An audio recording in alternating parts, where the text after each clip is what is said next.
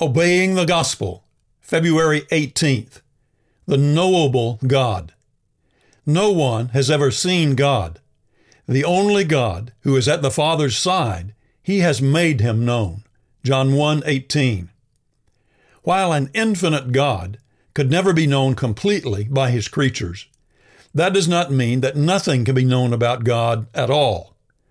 Other than the facts of his existence and power, which can be inferred from the creation, Romans 1:20, we could not know much by our own unaided wisdom, Romans 11:33 and 1 Corinthians 1:21.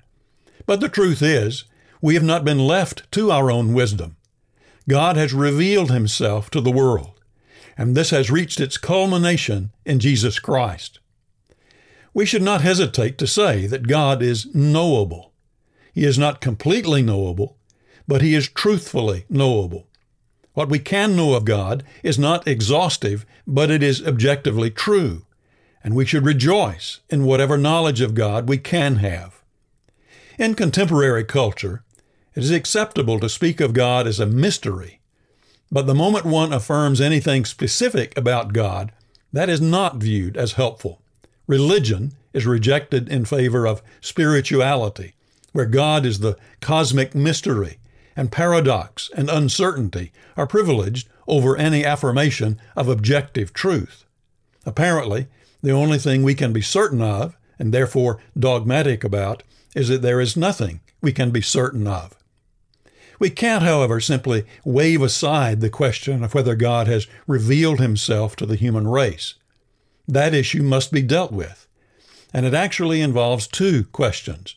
One, is supernatural revelation possible? And two, if it is possible, has it actually occurred? We can't judge the gospel of Christ with any fairness if we come to the New Testament with our minds already made up that God cannot have revealed himself. So rather than simply disregard the issue, we need to wrestle with it honestly.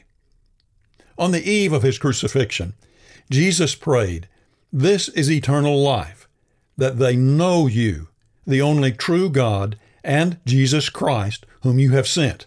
John 17, 3. So here is the gospel's position.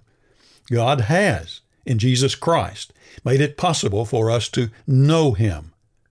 Sin robbed us of the truth about God, but in His Son we can regain that knowledge, and knowing our Creator, we may truly live.